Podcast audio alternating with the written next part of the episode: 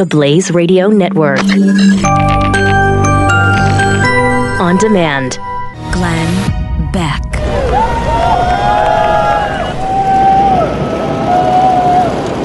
This was the sound last night about 3 a.m. Eastern Time. That is the sound of hostages being released. I think the award for the most busy and important job in the world today goes to Mike Pompeo. He has been the Secretary of State for 14 days. And yet he's manning the post of America's top diplomat at a time when war is very real, a very real possibility in multiple places. In Asia, he has already traveled to North Korea not once, but twice, and nobody even knew about it. If my math is correct, let's see. Uh, let's carry the one. That's two more times than anybody from the previous two administrations traveled over there in more than 16 years. Now, the fruits of these labors in the last year or two with President Trump have been huge. President Trump may be the first U.S. sitting president to sit down with a North Korean leader. Is that good? Is that bad? We don't know. So far, it has been good. Pompeo returned from North Korea just last night. This time, he arrived with three American citizens that have been held captive for years in a North Korean labor camp. The last time the United States negotiated the release of U.S. captives, it involved the Obama administration, Iran, and a bribe of over $400 million in cash. Newsflash to the dictators of the world.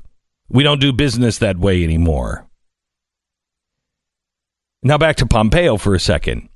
While the potential conflict in Asia seems to be going well, there's a second conflict, this one in the Middle East.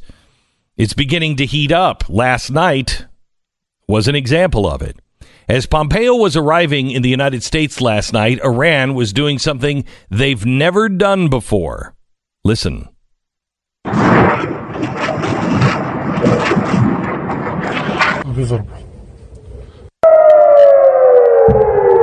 You're listening to the sound of Iranian rockets taking off from Syria on their way to northern Israel. Last night, the Iranian Quds Force launched their first attack ever on Israel from inside Syria. The Iron Dome surface to air defense system was very busy, engaging up to 20 missiles at a time. The IDF has been anticipating this attack and immediately launched a counterattack. There was an all out strike on every Iranian Quds Force location inside of Syria. Up to 50 Iranian targets were struck this is not the end of this conflict. You can bank on the fact that this is merely the opening salvo from both sides. The next war in the Middle East will be Israel and Iran. The question is did it officially begin last night? So, to Mike Pompeo, probably the busiest and most important man in the world right now, good luck. We're praying for your success and no pressure or anything, but the fate of the world may rest in your hands.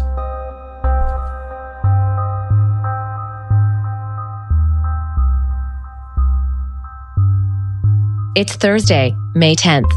You're listening to the Glenn Beck program.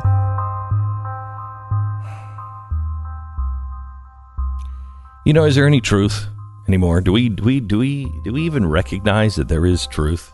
I mean, there's a lot of truth that we can argue about. You know, is there a God? Well, I believe there is, but it is my belief. You can't prove it. Is there not a God? You can't prove it.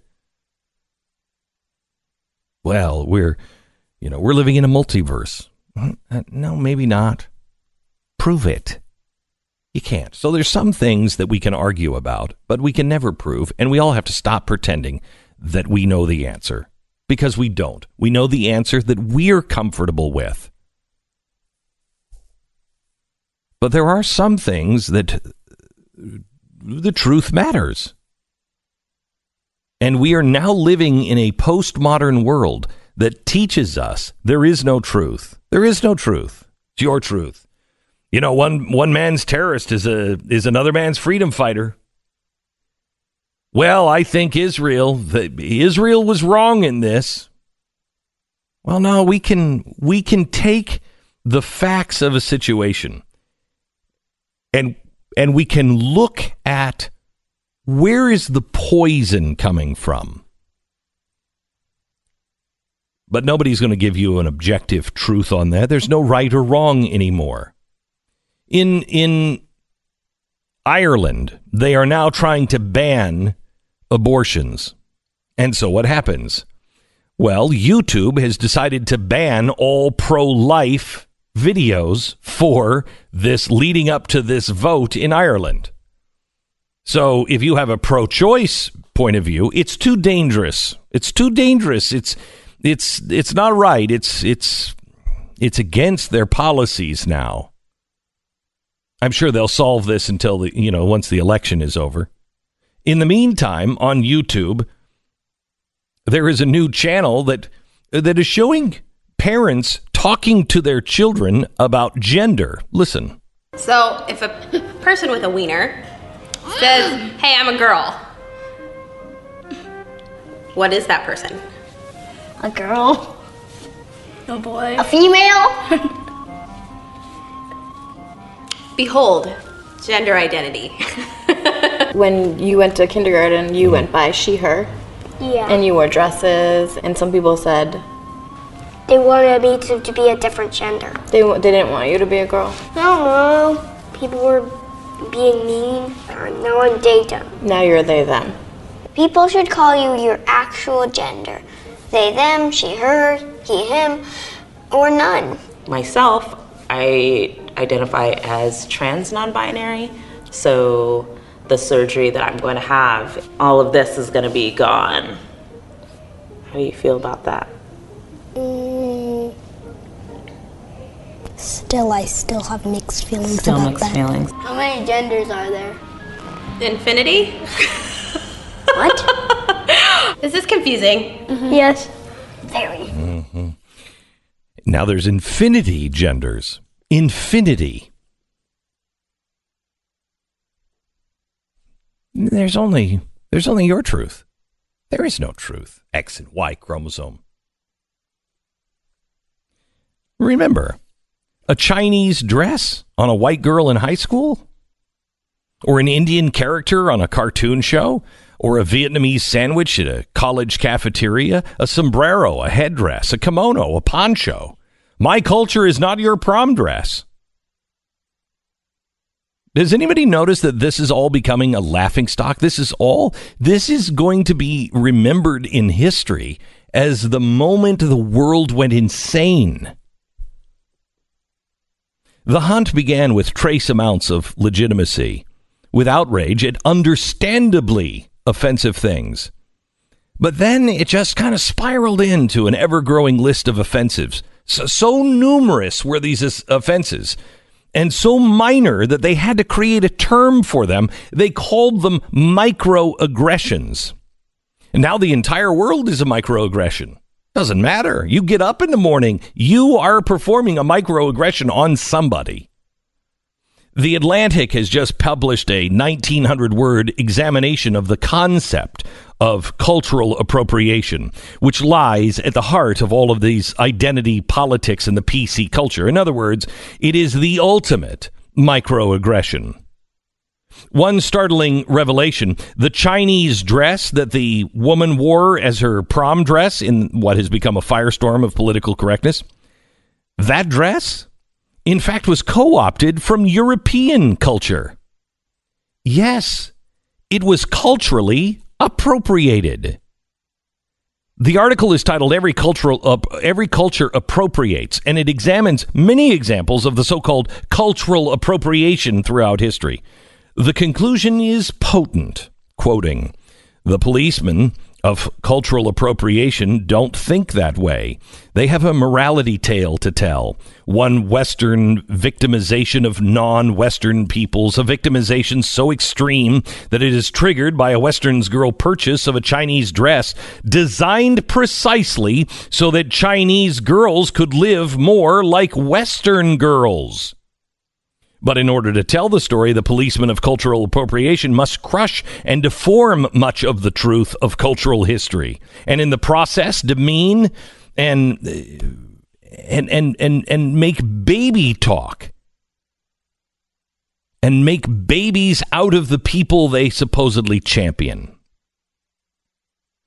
Amid the cries of appropriation, there is an utter brilliance at play.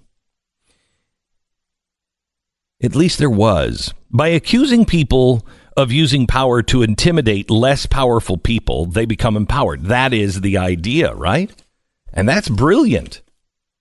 However, it's beginning now to act outfox the rule makers because, because the web of violations and aggressions and offensives have grown so thick and so many vine that it has subsumed the, the very people who contrived it in the first place. The people who came up with it, the people who were teaching it are now starting to fall into their own trap. The culture police who have devoted their entire lives to exposing the injustices have themselves become the insensitive and ignorant bullies that they supposedly pursued. It's mind numbing. The behavior, incredibly sharp and massively intelligent. Their world, of course, finds its basis in theories.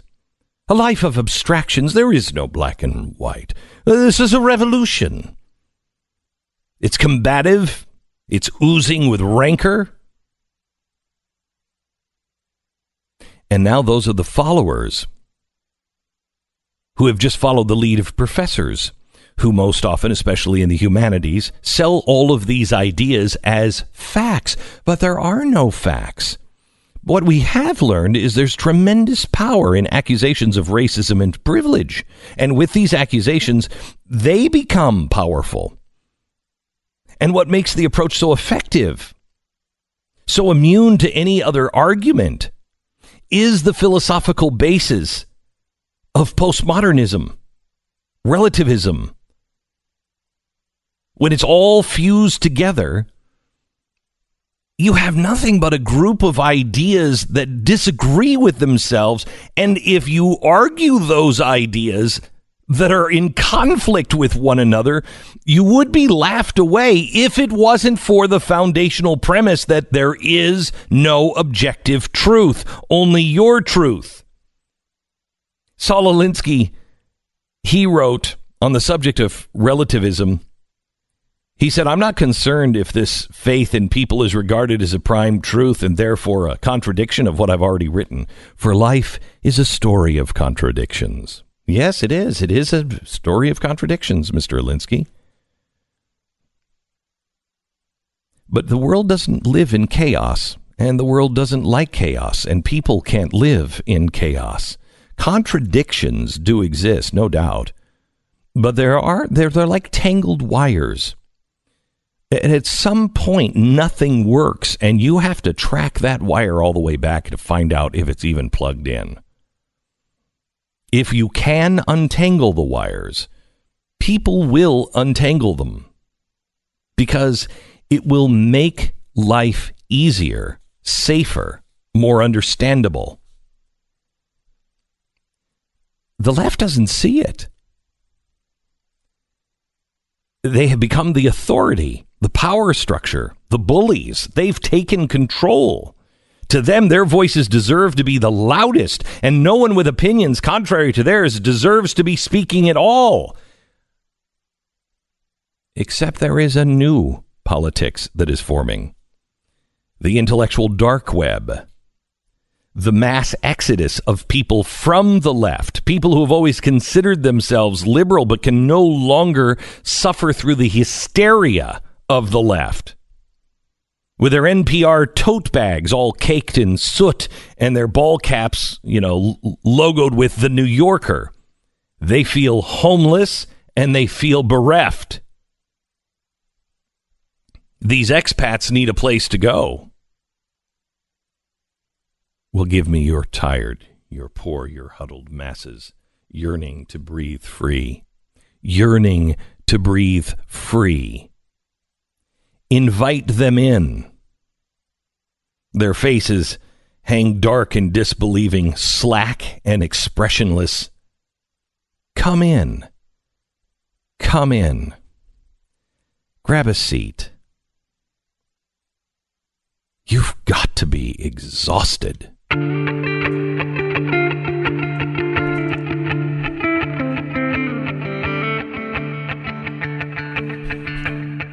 Yeah,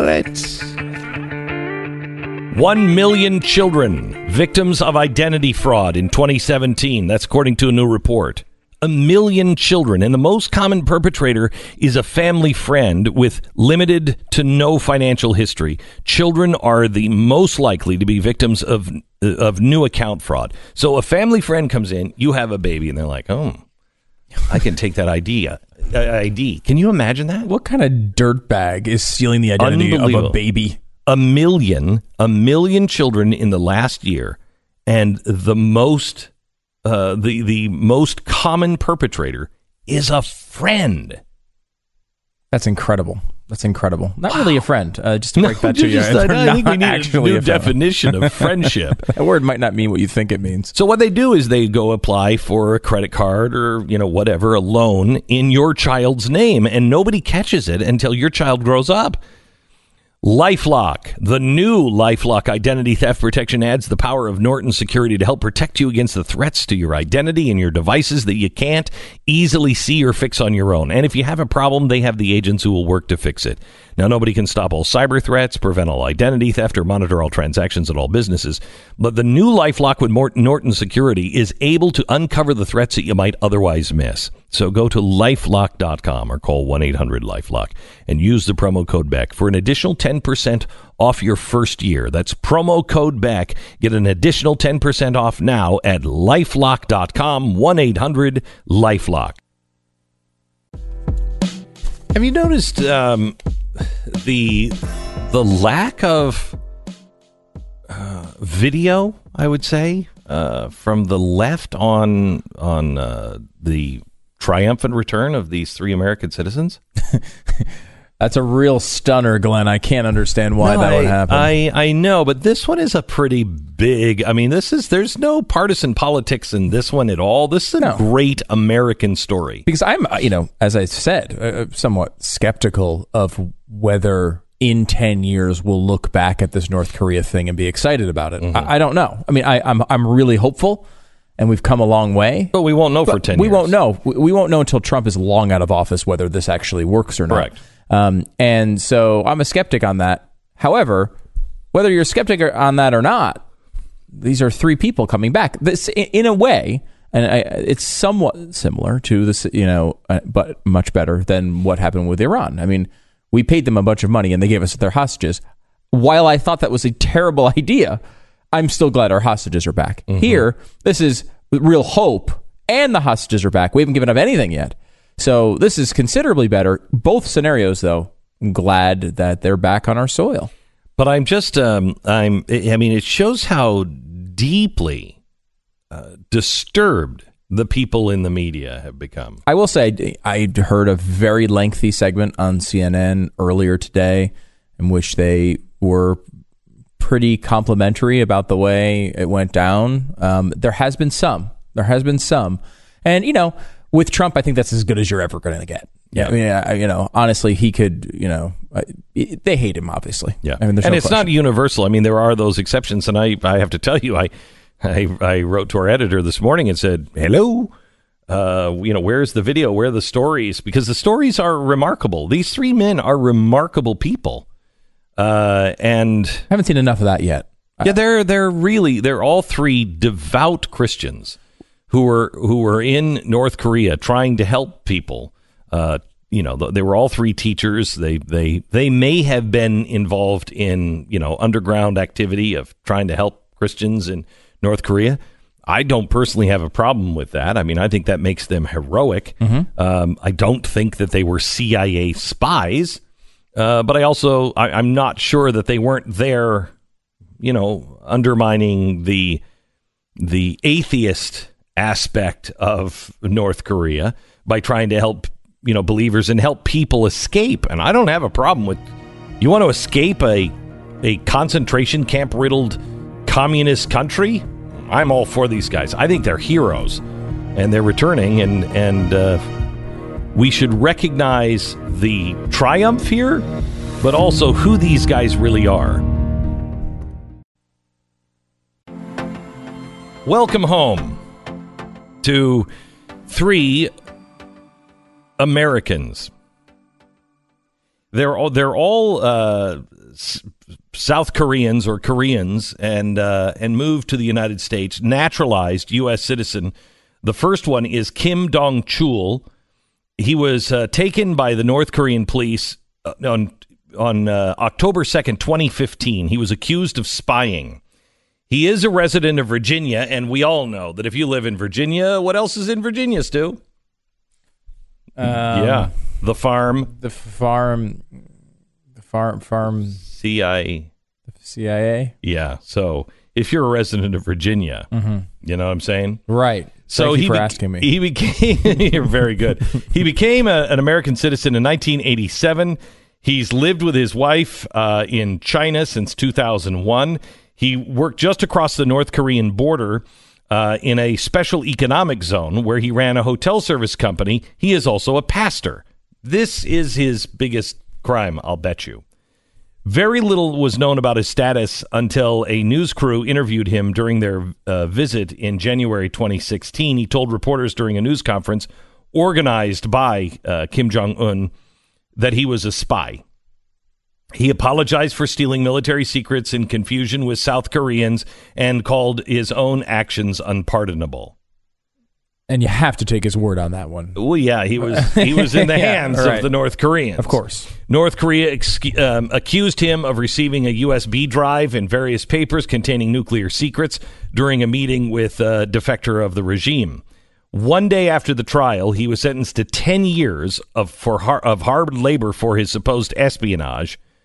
The previous victims of the regime have explained that they were also forced to make similar public declarations of their guilt after being tortured, despite being uh, innocent.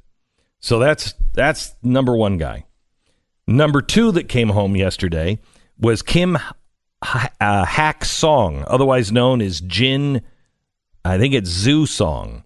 He had been working at the University of Science and Technology in uh, Pyongyang. How do you say that? Pyongyang. Pyongyang? Yeah, Pyongyang. Pyongyang. So it's Pyongyang. Pyongyang. Pyongyang. Pyongyang. Pyongyang. Pyongyang. Pyongyang. Pyongyang. I'm glad I live in America.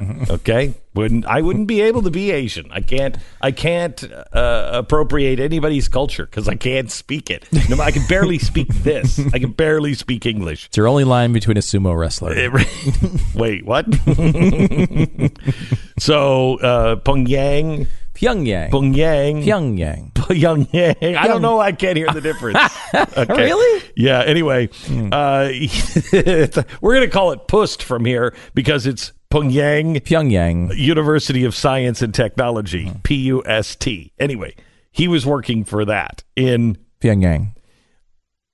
He was undertaking agricultural development uh, and working with the school's farm. So people from Pyongyang. We're we're were trying to figure out how to farm, which would be a good thing in Pyongyang. because there's no farm, there's no there's no food. Not a lot of food going on No, there, uh-uh. unfortunately. So he was arrested at a railway station in. Um, Pyongyang, probably. I'm just guessing at this point, Yes, but you look right. at me You're and I think I should probably say yeah, Pyongyang. yeah, on suspected uh, on suspicion of committing Pyongyang? no hostile Okay, acts against the government. he, he, he was boarding a train headed for his uh, home in Dandong, China. Kim, he's in his mid fifties. He was born in China, educated at the University of California. Uh, he returned to China after ten years of living in the U.S., where he is a citizen. Uh, it was founded the university that he is uh, work was working for, founded by evangelical Christians overseas and opened in 2010. They have a number of American faculty members, or or did. Pupils are generally children from the North's elite. Not known whether he was, uh, you know, uh, sentenced for his supposed hostile acts. We have no idea why he was even in prison.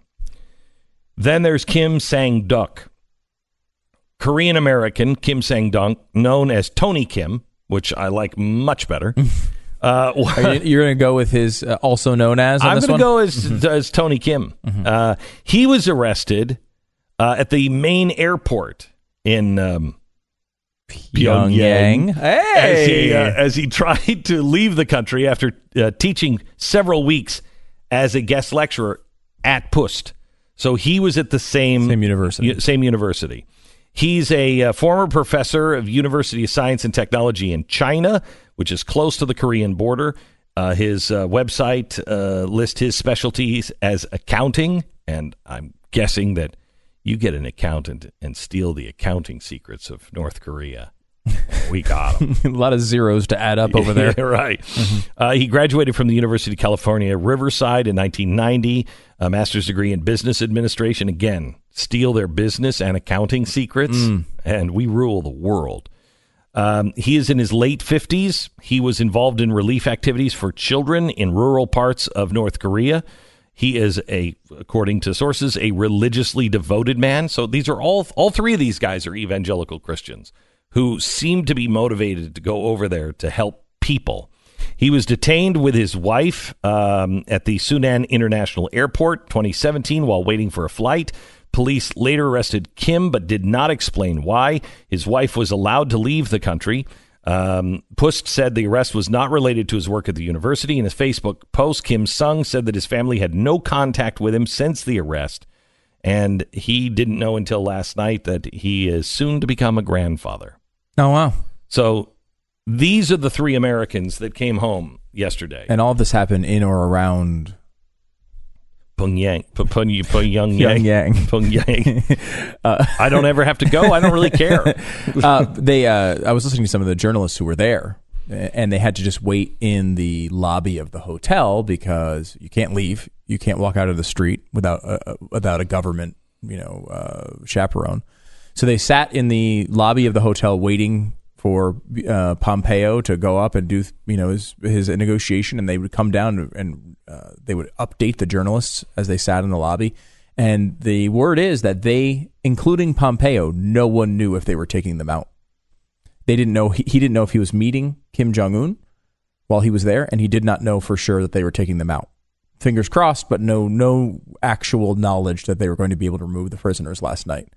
I mean, it's been rumored for weeks, but they did not know for sure that they were going to actually get them out of there. What is it like to live in a state that is that clamped down? I mean, I don't ever want to know. I'm a little freaked out that we might be going that direction. Yeah. Uh, but uh, what is it like to live in a state like that? Jeez, I mean, I can't even imagine it. It's so much that you take for granted is just gone. I mean, you can't walk outside by yourself. I, that's, it, you know, again, it's typical of Americans and myself to complain about many things uh, that, uh, you know, when you have something that's very, very good, which has been the United States for its history. When you see flaws in that, it's the only thing you notice. It's like a pretty face with a with a scar on it, right? Like it's the first thing you might notice. That being said, it's a hell of a lot better than what the heck's going on over there. Well, what's going on over there is, you know, for instance, you have a complaint, you don't make the complaint, you don't question the state ever, um, and and we think that we're so very religiously tolerant. However, there are problems here in the United States. If you are, I mean, to me, what these guys did is they went over and they were evangelical Christians and they were helping people. I'm guessing that's They, why they, weren't were- actually spying on accounting secrets. no, they were not spying on Oh, accounting okay. secrets. I think they were just Christians helping possibly undercover Christians. And to be clear, when you, when you do something like that, you know this is the risk. You know that the Yeah. North Korean regime may put you in Yeah. prison forever, and you do it because you believe what you're doing is more important than what happens to you, and that's why these guys are heroes. There are two stories. Uh, one is on the Blaze today, um, and the other one is at glennbeck.com. Uh, two stories, same subject, and I think they're the only ones you're going to find every, anywhere about what's happening here in Dallas with religious persecution. Uh, and, you know, the Christians have been, you know, all up in arms about religious persecution. And the ones who are really leading the charge on this this time are, are the Jews. I mean, it's amazing what the Jewish people have done uh, with in Syria and trying to ring the bell in Syria. Um, I find it remarkable. This time, it's not Christians that are in trouble; it is Jews that are in trouble here in Dallas. uh, in the United States, you know, we, we all think that we can all live together and live side by side. There is a rabbi who um, is is not allowed to hold religious services in a place that he's been holding religious services for like I don't know 10 15 years. What's crazy about this story is at first you kind of go, well, maybe there's some religious persecution. I don't know. I mean, maybe do they have a point? You know, you never want to you never want to jump to, "Hey, this is happening because of what that per- person believes." This is the only thing that you can come up with because the last hurdle they they've wanted to have a synagogue. And the city keeps rejecting and rejecting and rejecting and rejecting and keep adding new things. Oh, you got to do this, got to do this, got to do this, got to do this. Well, they do all of it and then the city says, nope, you got to do this. And they do that. Nope, you got to do this. Well, what the hell's happening here? And the latest rejection, the one that caught my eye, was that they needed a parking variance for Saturdays. Oh. Okay, well, um, hmm. Why would we need a parking variance for Saturdays? Because Saturday is the Sabbath. And anyone who is coming to synagogue is walking because no Orthodox Jew can drive a car.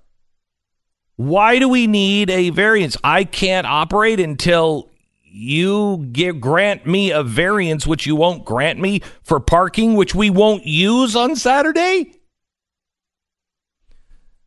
So, one of the real strong organizations that stand up for religious liberty, um, we've had them on the show many, many times, is involved in this fight. And we have the rabbi coming in, and, uh, and he's going to tell this story. There's something really wrong here with this.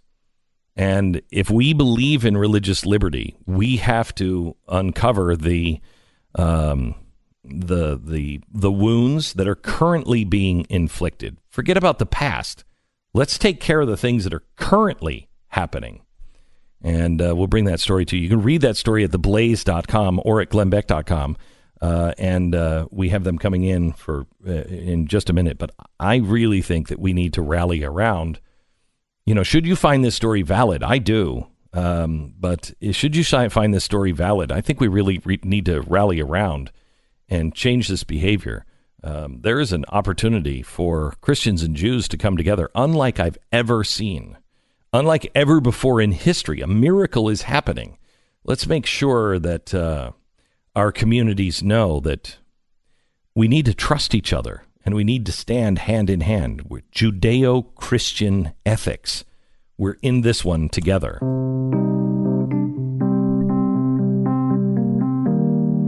Okay, so anybody else last night wake up in a cold sweat and go, "Jeez, yeah, Sunday's Mother's Day," and I still haven't done anything.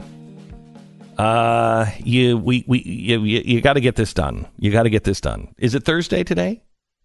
Uh, I think it's Thursday today. Oh my gosh! One, yeah, uh huh, uh huh. Remember, it was a week ago tomorrow. I said I'm going to tell you, and you'll be sitting there next week, and you won't have it done, and then you're going to be like, "Oh crap." Today, make today the day you do this. 1-800-Flowers.com. Order 24 multicolored roses plus a free vase starting at $29.99. Beautiful roses, rainbow of colors, guaranteed to make her smile. They're the perfect thing for mom and Mother's Day for all the moms in your life. They're 1-800-Flowers.com that are picked at their peak, shipped overnight to ensure the freshness. It's twenty nine ninety nine. Amazing offer. It ends today. My uh, mom listens to the show. If I just say I'm thinking about her, is that enough? Uh, nope. Nope. Okay. Ask your mom. I'm sure she'll say, "Oh, honey, I don't need anything except your love." Liar, liar. One eight hundred flowers.com. One eight hundred flowers.com. Click on the radio icon and enter the promo code Beck to get this deal of twenty nine ninety nine for two dozen roses. It's eight hundred flowers. One eight hundred flowers.com. Promo code Beck. One eight hundred flowers.com. Offer ends today. You know when you hear this story when you hear the story that's happening in Dallas, it's it's it's really truly unbelievable. We'll share it coming up here in just a second. Also, be joined by First Liberty Institute. These guys are they're remarkable what they do. Um, okay, Stu. Uh, what what else do we have that we have to we have to get to today? We have an unbelievable third hour. Uh, have you read this yet, Stu? Uh, the world uh, without mind: the existential threat of big tech. Uh, big, big tech. I read a piece uh, by about this. Yes, I have not read So the book yet. though. Really good. Yeah, this this guy Scary. is he really frightening. He's talking about now deep fakes. And deep fakes are something that we've been talking about for maybe five years and saying, you know, you're not going to be able to believe your eyes um, because it's going. The, the, AI will be so good at imitating you, and they'll be able to make you do anything. You won't be able to believe your ears. You won't believe be able to believe your eyes. And he says, fake news, just the beginning. In the next five years, you won't believe anything. Now, what does that mean? What does that mean to humanity? It's a deeper conversation that we must have. We can talk about all the problems that are happening now, but the problems just caused by tech that are just over the horizon are crippling if we don't deal with them now. It's true, and and uh, this builds nicely off of what we saw from Google yesterday, where they are now your the new Google Assistant will make phone calls to reserve restaurants for you. And you can't tell the difference. You can't tell the difference. You cannot tell the difference between a human and uh, and the Google Assistant. And it's great. It's really really great. But with that come heavy Hmm. heavy prices to pay in our freedom and in our privacy. Glenn Beck. So I want you to imagine that you're living in a in a neighborhood and and you walk to church uh, every you know every Sunday and and you've you've moved there because the church is great and and you want to walk to church. And then somebody in the neighborhood moves in after about a decade and doesn't like that and wants to change all the rules and wants your church to shut down and starts using all of these um, you know all of these little petty things to irritate to frustrate and to get you to move. After a while you might just say you know what? Let's just go. Especially if your church was in a house and it wasn't a big you know edifice that cost you a lot of money to build but now let me let me change one variable. You belong to a church that requires you to walk on Sundays. So you can't live very far from the church. And you and all of your other congregants, you moved into that neighborhood because the church was there. So you paid the price. You may have passed on a house that you really wanted someplace else, but you couldn't have it because you couldn't walk to church. So now all of you if the church goes out, you all have to move. You all have to change, change schools with your kids. You have to change your entire life just because one guy says, I don't want you in my neighborhood. Now, how would you feel if the thing he was complaining about was you didn't have a parking variance for your Sabbath? Remember, no one in the congregation can drive, so there are no cars being parked on the Sabbath. Would you begin to say, I think something's wrong here? That is the story that is happening here in Dallas, as I understand it. And it's not a church. It's a it's a synagogue. It's a it's a Jewish place of, of worship. And the people had been been going to synagogue on Saturday. It's never caused a problem until one guy moved in, and now they're on the ropes. We have Jeremy. Uh, we have Jeremy Dys. He is the deputy general counsel of uh, First Liberty Institute. Chelsey Youman. She is counsel on this particular case. and Rabbi Yaakov Rich, who is um, the rabbi of the congregation and now a client, unfortunately, of First uh, Liberty Institute. Do I have the general story right? Is that kind of what's happening here? That's exactly what's happening. Um, our clients are so tenacious and they have been dealing with obstacle after obstacle now for the last few years um, at the hands of these neighbors that you mentioned and at the hands of an HOA. Um, they're now in their third lawsuit, and all they want to do is live out faithfully, be able to walk on the Sabbath to their to their small synagogue that meets in a small home in their neighborhood. Um, Which is totally fine with with with all zoning in Texas. I mean, right? You can have a church or a synagogue or anything in your house, and it, That's that's right. It's actually illegal for a city to say a church can't meet in a zone in Texas. I mean, think about it. it our churches could be excluded from any jurisdiction if zoning laws were enforced in this way. Right. And there is no problem with this. Uh, I want you to take me down the road, and, and maybe Rabbi, I don't know who would be best to tell this story, but you were fine, and the HOA was fine until this guy moves into the neighborhood long after you guys have been there. And he complains to the HOA, and the HOA says, We have no problem. And then he starts a campaign to smear the HOA and get people to move away. Some of them get some of them so crazy that they just had to move away, and others he he put people on the HOA specifically, it seems, to come after you guys. Correct. Eventually, he became the president of the HOA. It was a it was a personal lawsuit from him. Then he joined the HOA, became the president, got board members to join, uh, people to join the board. Pardon me, and it became a lawsuit from the HOA against the synagogue. And we were very isolated because we are members of the HOA in that community, and the HOA was coming after us. But the HOA before, you hadn't changed anything. Before he got there, Nothing. The HOA was fine. In fact, the head of the HOA said to him when he first complained, she said, No, you don't understand. No, this is fine. This is all fine. Let's just learn to live together. Yeah.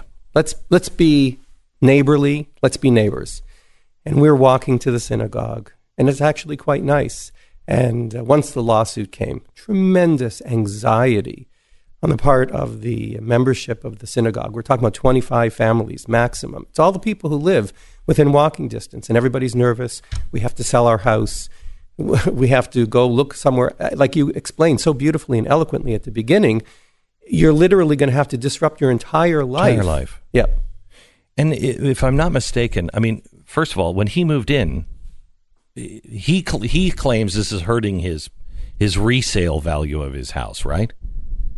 But is his house up for sale? And did it was his house property? Was it affected in home prices when he bought it? Because you guys have been doing it for ten years before. Well, I think that's the excuse that every HOA complainant Right. usually has. This is going to hurt my, my, my home values. This is the perfect confluence of government bureaucracy overrun, everybody's favorite neighbor, the HOA, uh, and, and the, the rights of religious liberty here and the free exercise of that on certain property. And as Chelsea pointed out, they have a right to be able to be there as a matter of right under the city ordinance here. What we're quibbling over right now, after many rounds of discussions with the city of Dallas, is over six parking spaces. For goodness sake, for a for a, a congregation that doesn't drive on the Sabbath, you would think that that would be a simple solution here to allow people to go there. But you know, I think underlying all this is exactly what you pointed out. There is a a, a desire to push back on this specific group of religious exercise. Uh, as uh, I don't know if it was mentioned earlier, but remember Rabbi Rich had his car vandalized with the spray painting of a swastika on it. I didn't know that. They've had to they've had to get a grant from the federal government to maintain better security at their their place of worship because of the threats that have come in here. But that's exactly what happens when we don't allow people to have the freedom to peacefully exercise their religious beliefs. And that's why First Liberty's been involved in this case from the beginning. I'm sorry, Rabbi, that somebody did that to you, and I'm sorry for all of your congregants that uh, no longer feel that they are safe in their own neighborhood. Yeah, pretty disconcerting. And we had the mezuzah, which is the parchment that we put on the doorway, door ripped frames. off, and it was thrown about 20 feet in front of the door on the sidewalk in front. So, I mean, these things happened all around the same time when the lawsuit was coming, and uh, it uh, it was very very difficult as a rabbi of a congregation. People were The fear and the anxiety and the isolation was a tr- tremendous, difficult thing to deal with.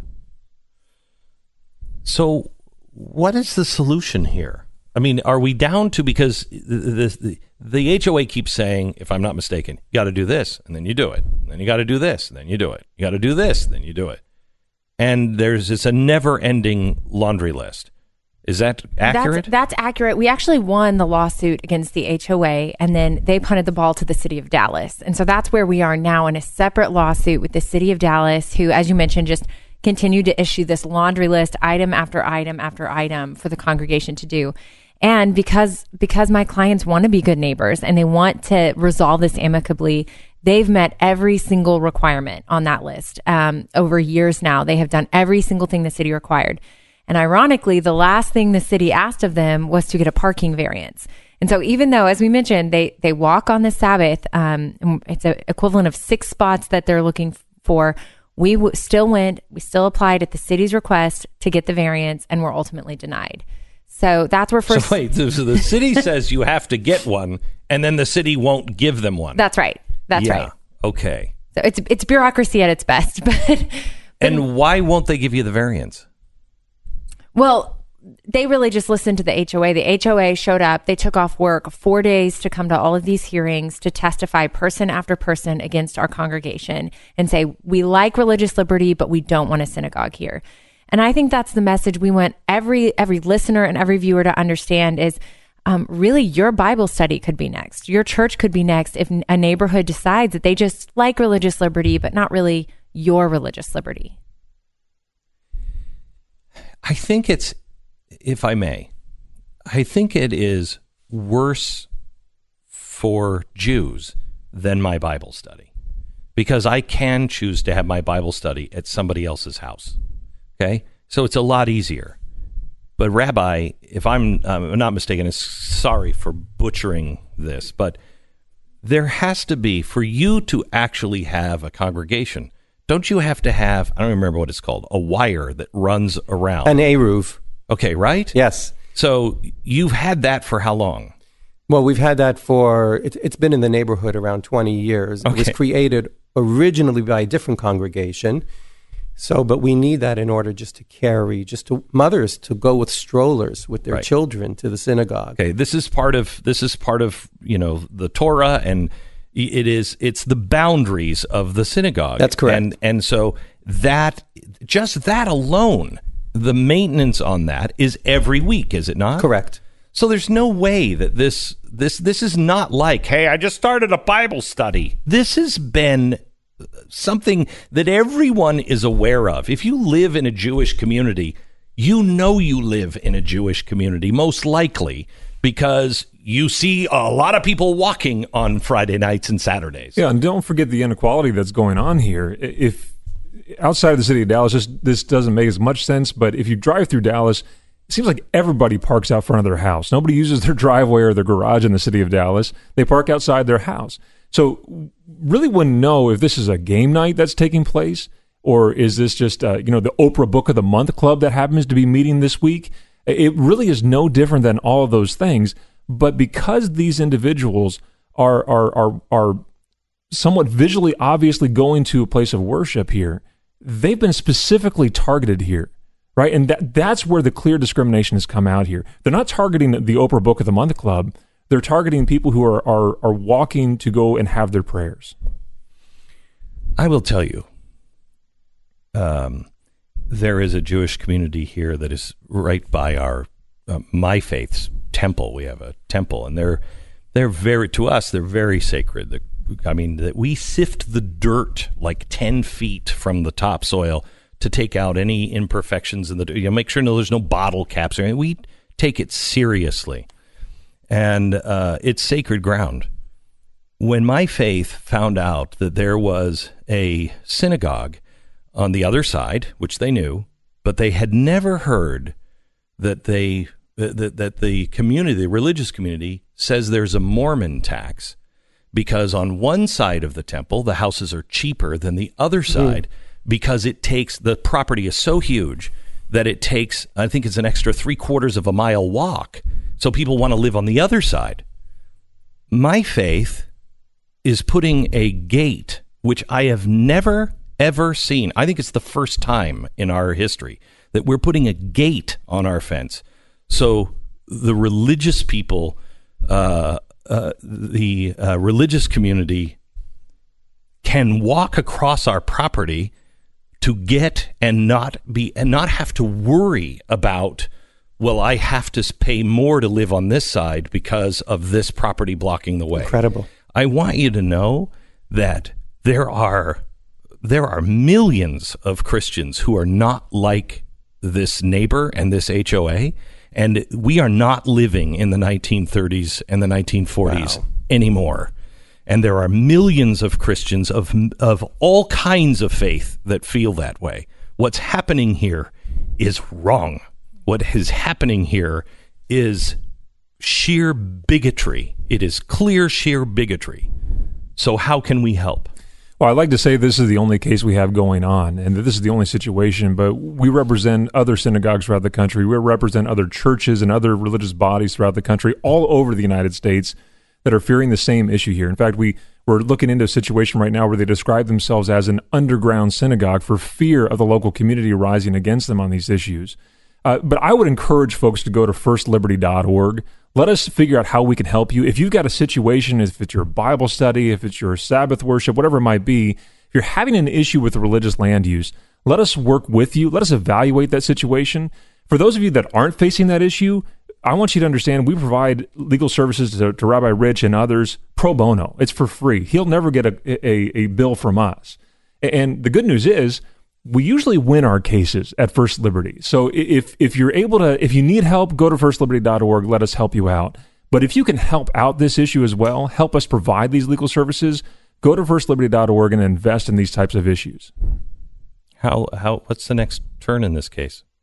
Well, we filed our appeal of the city's denial, um, and we're really, really just hoping for, as I mentioned, an amicable resolution that allows our congregants to pray where they, they live and to live where they they pray. That's what we want to happen. You're not alone. You're not alone, Rabbi. And it won't stand. It won't stand.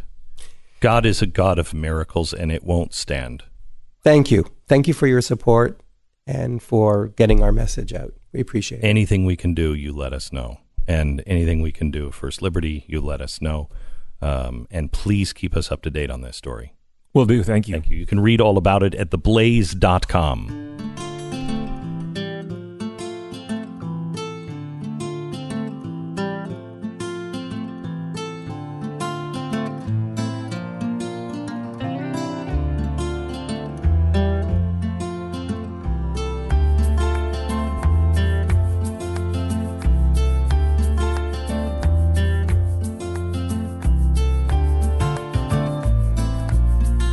For a while now, we've been talking about Bitcoin, uh, and I didn't know what the heck I was talking about. I was told by uh, I was told by the people that started. What is the wallet that you use? Uh, Coinbase, yeah. Coinbase. Uh, I was told when they just started Coinbase, you should invest in Bitcoin. I didn't know anything at all about it. Mm, eh, of probably could have gotten it about thirty dollars, and didn't uh, until it was about thousand dollars because I didn't know, and I don't like to invest in things I don't understand. So Stu and I, we set out to try to figure all of these things out. And he's pretty good, and I'm pretty good over the years.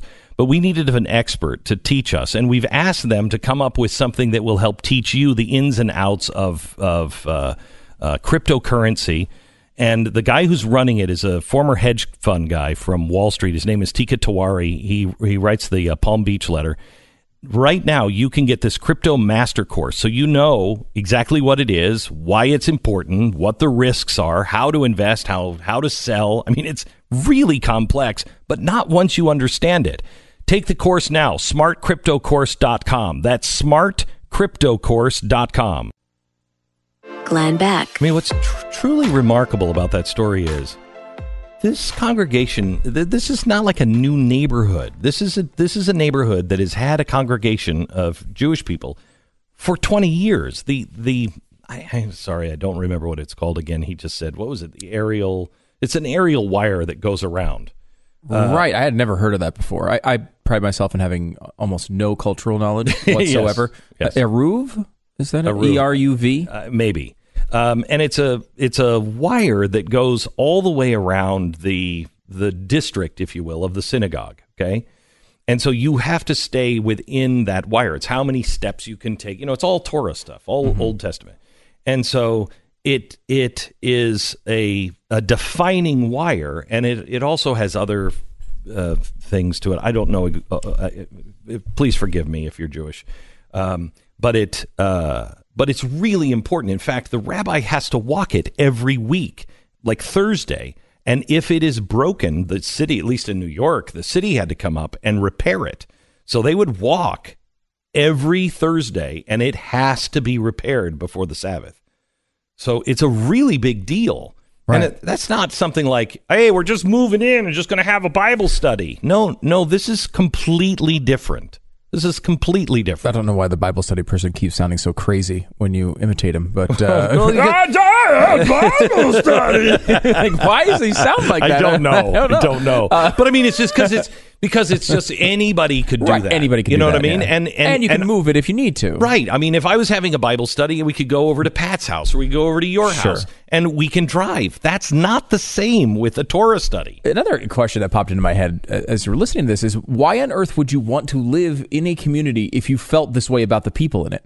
You, you move into a co- Jewish community and you just harass them for for years. Like what? What is that? And let me ask you, what's easier for that one guy to move or for 25 families to move? Yeah, and, why did he move uproot- into? Why, why did he move there in the first place? I don't know. This has been there for a long time. Why Because move he into that didn't- community? Probably because he didn't know. How would you not know? You've got to wire around an entire. No, you don't really notice those things. Unless you know, you don't notice. I mean, it's a big deal. Seems incredibly unlikely. You that- didn't that look at the house on a Friday and Saturday and saw a bunch of Orthodox the real Jews estate walking. agent doesn't know about the. I mean, Of what are the odds do. of it? I mean, it's Yeah. Like I don't know. It seems like it's just a harassment It's, issue. it is a harassment, and it seems like an anti-Semitic harassment, and it's got to stop. So I don't know about anybody else, but I had a hard time with the uh, confirmation hearings. Didn't even even watch them yesterday. Honestly, I mean, we are we are really becoming like I don't care anymore. Um, this one is this one's really important. First of all, uh, Haspel is being uh, confirmed now for the uh, director role of the CIA. Let me tell you something. Looks can be deceiving. What do I mean? She's the director of the CIA. She looks like I don't know everybody's mom or grandma. She totally reminds me of my grandmother, my mom's mom. I mean, she's just like, oh, come on, I just made you a pie. And I'm also the director of the CIA. I mean, what? I mean, just- looks are deceiving here a mm-hmm. little bit. And quite honestly, if she's ever done any operations on her, if she was ever an agent, that says to me that everything you've ever heard that, like the Tom Cruise of the world, you know, never are hired by the CIA. Everyone always says, "No, the CIA, you'll never see them. That they're they're so plain Jane and normal that they just blend in. You would never hire a really good-looking CIA agent. Well, and she was uh, at least the, Not that she's not a, I mean, you know what I mean. Not a not a model. Oh, not a we knew what you meant there. A critique of she was- someone's appearance because she was white. No, it's because she was. The talk was that she was the subject, or at least a partial inspiration for Zero Dark Thirty. You remember that movie that came out a few years ago, which was awesome movie, awesome. But it was Jessica, wasn't it Jessica Chastain in that? Which, I don't remember. I don't think I saw that one. so good. I mean, it's such a good movie. But um, and it, it shows it was it was the movie that a lot of people were talking about at the time because it showed how much information they actually got out of the interrogations and how effective they were, which you know is true. Uh, you know, a lot of people like to say it's not. I understand. There's people, you know, like John McCain, for example, who's in the middle. You know, he's in the middle of a real struggle, and he comes out and he's he's still talking about how he, you know, he's against torture and all those things. And it's I understand it, and he has a real point of uh, evidence to have a real strong opinion point Yeah, right of reference. to have an incredibly strong opinion and no one would Mhm. hold you know would Yep, would hold yep. back but you know the truth is that it you know whether it's right or wrong it does work and in this particular circumstance it wasn't torture um in my opinion so, uh, but the movie is fantastic. I don't know that Jessica Chastain and Gina Haspel really have that much in common in several ways. Right. is what I would say. Okay. a- age, Okay. for example. Right. They don't seem to be. She does not seem to be. Oh, so you're an ageist. Okay, I am we understand. Mhm. Okay, so here she is now. She's she is being questioned by the people who were, let's be honest, fine about all of this right after 9-11. Yep. And I remember saying to the CIA on the air, if you're a CIA person, if you're a military person, you're asked to do this, make sure that the Senate and Congress are on record because they're going to turn around and blame you. And that's exactly what they've done. Okay. So here she is correcting uh, Feinstein. In his memoir, former CIA Consul General John Rizzo described how in 2005, Jose Rodriguez was promoted to be Deputy CIA Director for Operations and installed as his Chief of Staff an officer from the Counterterrorist Center who had previously run the interrogation program. Is that you? Senator, I'm so pleased you asked me that question. Um, yes or no will do. no. And, and for the record, if you, if you have your staff check, Mr. Rizzo has issued a correction.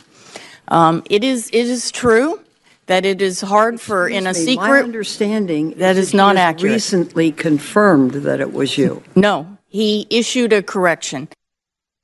Hmm. And she does seem to be right on that, by the way. There was a correction issued. Uh, many news sources, there's been a couple that have tried to hang by their reporting uh, Mhm. against all evidence. Uh, but uh, it does appear that she did not oversee uh, that those events. I'm just having a hard time seeing her, you know, be like, hmm, you know what? I'm busy. I'm busy right now. I'm getting the kids off to school and stuff, but rip his fingernails out. I mean, I just, I'm having There a- are biscuits in the oven, Yeah. and when we're done with that, we'll do the waterboarding. I mean, I'm just having a hard time seeing her that way, but maybe that's just me. But again, I, you know, a lot of this comes down to a moment in time, right? And you know, at the time, something that we do in training for our military mm-hmm. would never have been considered torture when it comes to a terrorist right around September 11th. No, and again, we do it to our own troops.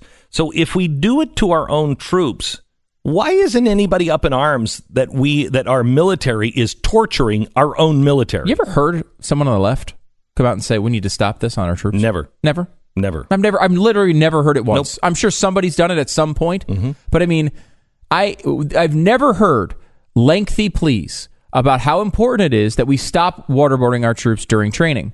If it's torture, of course you would want that to stop immediately. Yep. But it's because they know it's not, right? They know it's incredibly unpleasant. They know that it's incredibly effective. Uh, they know that they can win political points by calling it torture. Those are the three things they know. So here, here she is um, answering a question, taking Rhode Island uh, Den- uh, Democrat Senator Jack Reed uh, to task. Listen to this. You have an operations officer who is captured. He's being waterboarded. I've asked you very simply, would you determine that to be immoral and something that should never be done, condoned in any way, shape, or form? Your response seems to be that civilized nations don't do it, but uncivilized nations do it, or uncivilized groups do it. The United States a does it. civilized nation. A civilized nation was doing it until it was outlawed by this Congress. Senator, I would never uh, obviously support inhumane treatment of any CIA officers. We've lost CIA officers over the years to terrorists. I just gave an example. Khalid Sheikh Mohammed personally killed a Wall Street Journal correspondent and filmed that. I don't think there's any comparison between CIA officers serving their country, adhering to U.S. law, and terrorists who, by their very definition, are not following anybody's law. But to the people in Congress, not so much. Even though we told you this was going to happen uh, and we warned the CIA operatives, they're a weasel. The minute they change their mind, the minute you've done, I mean, I mean, how many episodes of Jack Bauer do you need to watch before you figure out that the weasels in Washington are going to pin it on you? You know what I mean? It happens in every single movie. They they get what they want, and then they pin everything they told you to do on you. When the real culprit is a Nazi businessman who's Yes. manipulating innocent For Muslims oil. into terrorism for oil. for oil. Jeez. yes. yeah. Uh, let me let me give one more. Now here's a, a CNN contributor. His name is Phil Mudd. He was with the CIA. Don't usually agree with Phil Mudd, but I do this time. Listen to this. I was among the CIA officers 15 years ago who spoke with the Congress in detail about the techniques we used. They told us this was not torture, that it complied with the Constitution and that it complied with U.S. law. You can vote against Gina Haspel, but don't give me the collective amnesia about how it's on CIA. I want to talk to the senators who told us that they represented American values, and conveniently in 2002 and 2003, this represented American values. Now that we don't face the same threat and that we have different senators, it's okay to attack one of my former colleagues. I am pissed off. This is collective amnesia. We didn't do it. America did it. Get over it.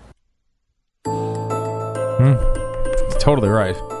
You going to be a CIA agent if you think that the government can turn on you and say, "Wait a minute, what you did, which was law and which was fine at the time, uh, we're now going to destroy you"? No way.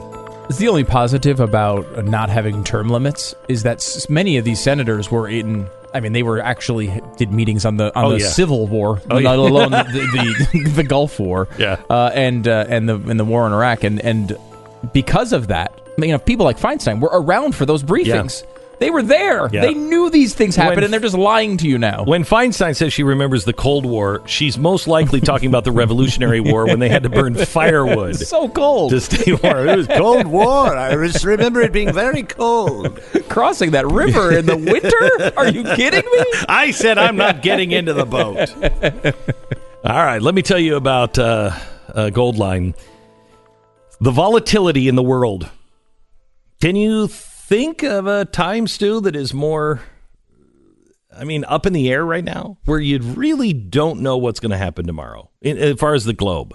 Yeah, I mean, geez, the Middle East is, and and the good thing is there is maybe it comes out okay on the other end, but I mean, I, that, uh, we really don't know. We have no idea. That's why we're sending people into the Middle East for our Oh, reporters. Hey, Please you pray guys- for them. You guys be there. Just look for things falling on you. If there's something that looks very bright and is coming towards you, go the other direction. right. Uh, who look at the pretty falling star? Run. Run. Anyway, um, things are, you know, all up in the air. Yesterday, it could be the beginning of a war between Israel and uh, Iran, and that is the next war. Whether it started or that last night or not, I don't know. Next week, my gosh, we're opening the embassy there in Jerusalem. What it, what what could happen there? How about North Korea? Even if things stay stable and the economy continues to grow, inflation is going to grow as well because we're starting to spend the money. And that's when inflation happens. And so our interest rates, like Venezuela announced uh, Friday, 40% interest rate. Now, when interest rate or inflations, inflation kicks in, gold always goes up. May I suggest, gold is not an all in kind of thing. Gold is a hedge. So when other things start to go wrong, gold goes up. That's the way it works. Something that's how people get rich, honestly. Something goes down and they've put money over here and they may have lost money, but this goes up and so they keep money. It's it's hedge. It's a hedge. A hedge against inflation is Goldline. And if you want to see what inflation is, l- l- call Goldline and they'll send, they'll send you, I think it's a $10 billion bill.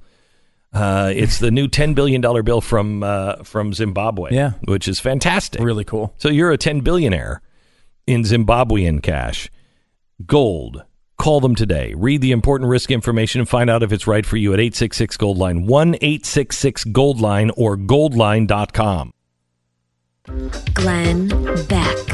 Sarah, can we play um, uh, the the Google announcement yesterday or day before yesterday, uh, where they they talked about the new Google Assistant and how good it's going to be, uh, and and I want to play the one if we can uh, with the Chinese restaurant. I mean, here's you know what it's like talking to Siri. It's it's you know it's like talking to a computer. You you they under, it understands half of what you're saying. Um, but technology has grown a great deal. and we are helping it with Google Home and, and all of these things. It's learning how to communicate.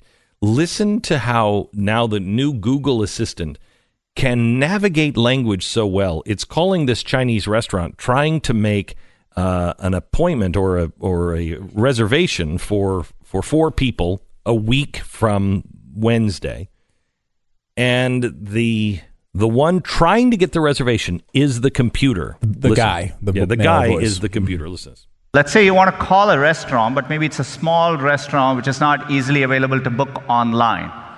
The call actually goes a bit differently than expected. So take a listen. See how may I help you?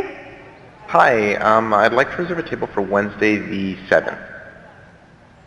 For seven people? Um, it's for four people. For people when Um, next Wednesday at 6 p.m. Oh, actually we leave here for like after like uh, five people. For few, for people you can come.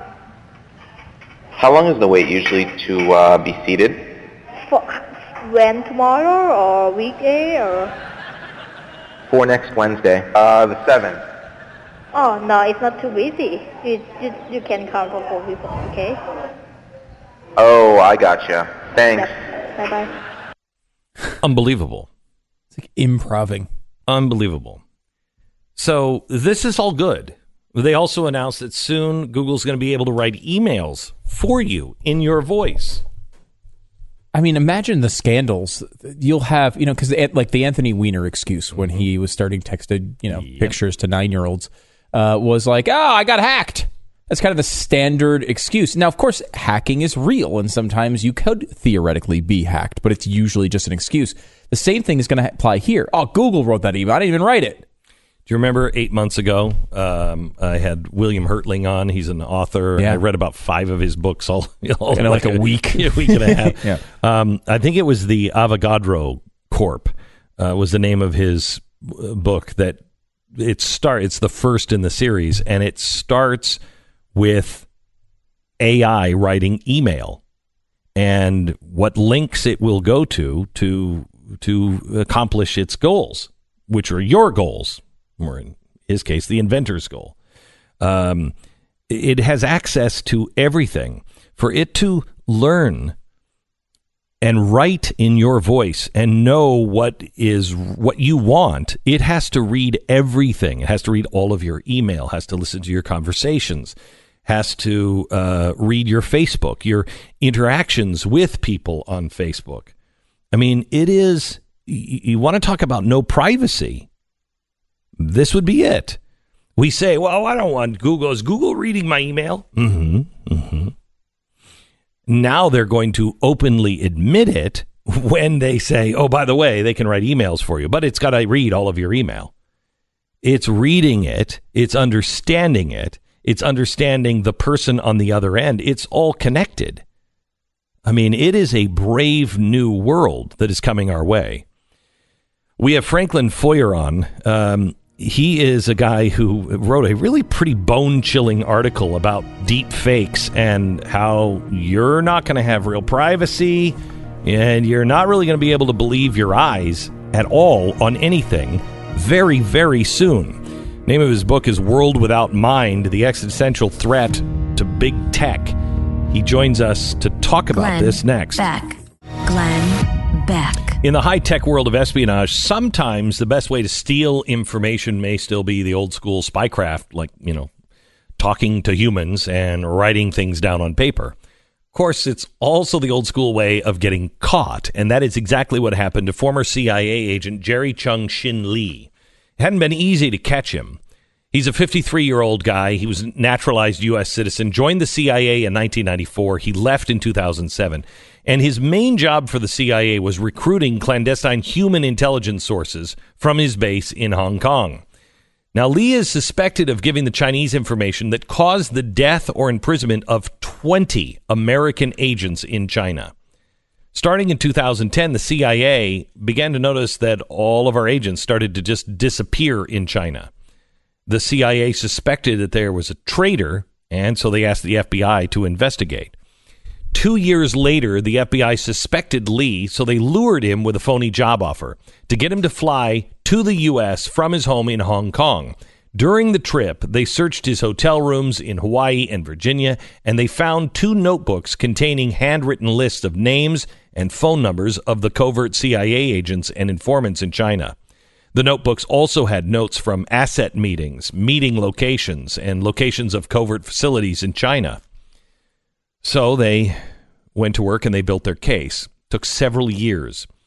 The FBI finally got their chance to arrest Lee in January when he took a commercial flight from Hong Kong to New York City. And yesterday, a federal grand jury charged him with illegally possessing classified information.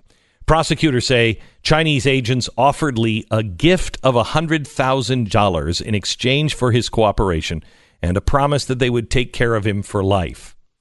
All they wanted were the names of people that worked for the CIA. Imagine giving up 20 lives for $100,000. Prosecutors say Lee prepared written reports for the Chinese, deposited hundreds of thousands of dollars in cash in his personal accounts, and lied to the FBI about his activities overseas. This is a devastating betrayal uh, for our CIA and our intelligence agencies, foremost because of the executed agents, but also because the massive amounts of time it takes to groom new sources and informants. This is not something that the United States is going to recover from uh, quickly. If it is confirmed that Lee's information was the cause of the death and imprisonment of 20 agents in China, it will be the worst intelligence brief uh, breach since um, Robert Hanssen. Do you remember him? He was caught passing secrets to Russia in the 1990s. And do you remember what a big deal that was? Now, has anybody even heard of this guy? So far, Lee has only been charged with possessing classified information, but he still could get life if he's convicted. Here's what you need to know today. Make no mistake about it, we are deep into some sort of a new war. And perhaps it's a Cold War with China. But this time, China has eclipsed Russia as our chief rival in that Cold War.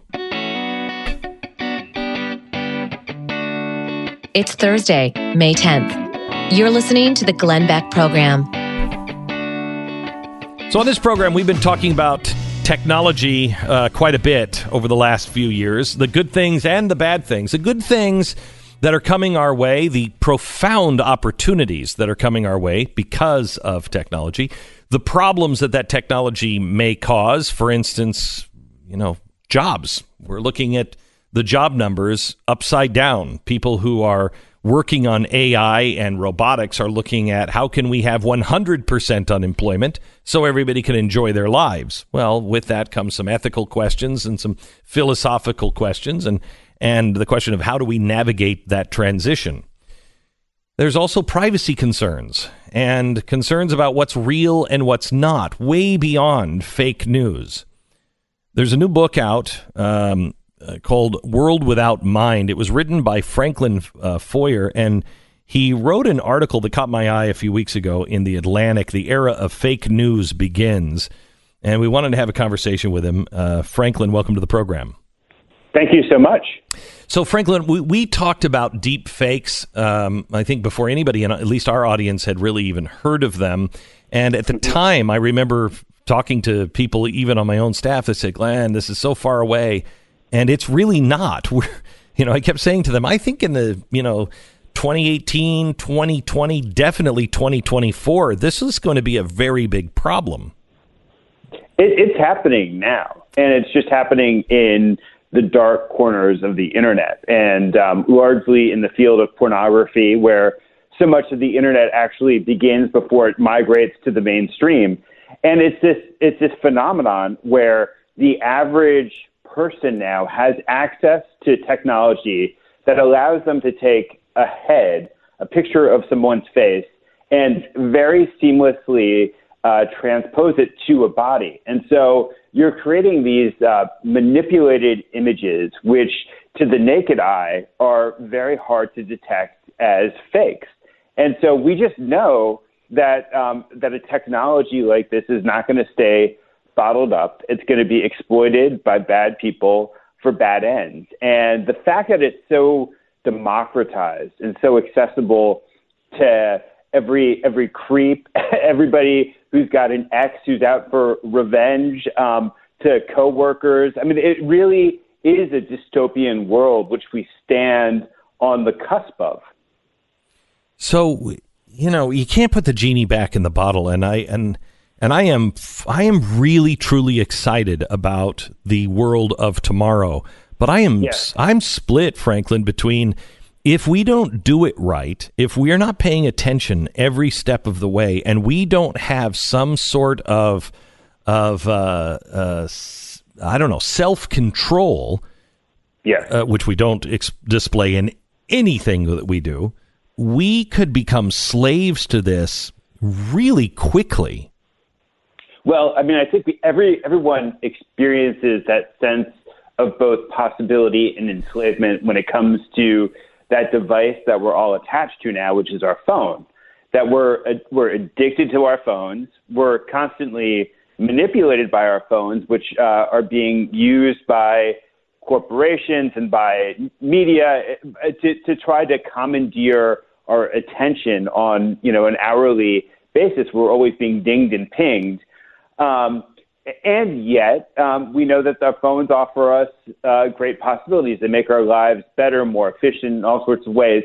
And you raised this question of moderation. And I do think that that kind of gets to the core challenge to each and every one of us, which is that when it comes to things like food and drink, which are also addictive, right? Like if you stuck a bag of, of, of uh, Doritos in front of uh, most human beings, they'd be tempted to polish it off. Or um, uh, and yet we still manage to teach our kids how to practice moderation when it comes to those effective things. We know how to enjoy food without But becoming we've- a beast. At least, yeah. But we've had millions of years to come to that, and Yeah, we've had a shortage of food. This is, Yeah. for instance, the Google Assistant that was announced earlier this week. That is going to be just, that is revolutionary in good. Um, in so many ways, but if you look at what they're talking about on on being able to have it now write all of your emails, well, the logical thing is we're right now saying I don't want Google reading my mail. Well, Google's going to be reading your mail and your Mm-hmm. Well, it- Facebook it's and reading, it's reading it now. Sorry. Right, yeah. But but it's going to read your Facebook, it's going to read everything about your friends, how you communicate. It's going to learn how to speak like you and write like you and interact with your friends. That that now you're in a completely different world. Yeah. No, I think that that is true. And so, um, it, it- you know, and I think what you're saying is that we're actually in this world now. And, and there's a way in which we can't stop it. That a lot of these things that we worry about as distant possibilities are actually happening today. That Google's machines are reading your email now and they're using it to serve ads up to you. Um, that this complete dossier about you, this very intimate portrait of the inside of your head, has actually already been compiled by Facebook, by Google. I mean, people people are just uh, very blasé about data, but data is really an X-ray of your soul. That these these companies have amassed these portraits where they they know everything that you've read, everything that you've bought. It's integrated with data from the outside world, from the physical world about your shopping. You know, the CVS loyalty cards, and it's a very very powerful uh, thing, this portrait. It can be manipulated really easily. And in fact, it is manipulated by the likes of Facebook, where Facebook is Facebook knows the things that gives you pleasure, they know the things that cause you an anxiety, and you know what? Your news feed is shaped so that the things that you were reading are given a hierarchy by Facebook based on those pleasure points and those anxieties because Facebook wants to keep you engaged on their site for as long as possible. And so that's a you know th- those technologies and that that that portrait of the inside of your head that comes from data is just it leaves us tremendously vulnerable. You brought something up in your book that um, was a new way of looking at this, uh, at least for me. I've never heard anybody else express it um, this way. Um, and and you know, it, nothing is for free. When Google says, "I here's here, here's this, it's free. Here's this free product," It's not free. Uh, in fact, it's not a product. You are. And th- the way these companies are now viewing us as a product, the information is really important. Can can you go into the productization of people? Right. So it's your attention, which uh, you, you- you're handing over to these companies. It's your personal information, which you inadvertently hand over to these companies. That then gets marketed to advertisers. And um, you know, everyone says, "Well, you know what? It's this great deal. You get Google's email for free, and sure, you're surrendering surrendering your privacy um, in order to get that, that that awesome service, but that's a price that you seem to be willing to pay." Um, but this question of consent, how much do we really understand about what we hand over to these companies when we click accept on those terms of service agreements? Those terms of service agreements are legalistic and they're long, and I haven't met a single person who's ever read one of those.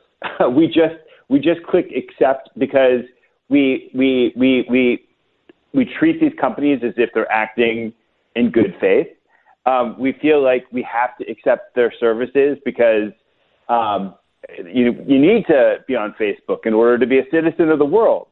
Um, uh, sometimes your employer tells you you have to be on Facebook in order to um, be engaged in, in business. Um, and so I think that we just need to. I mean, part of it is our. It, yeah, it is on us. It is our own fault for not taking uh, not taking the threats to our own privacy seriously, and it's and it's on us for not thinking through these things in a more um, in a more in a more rigorous sort of way.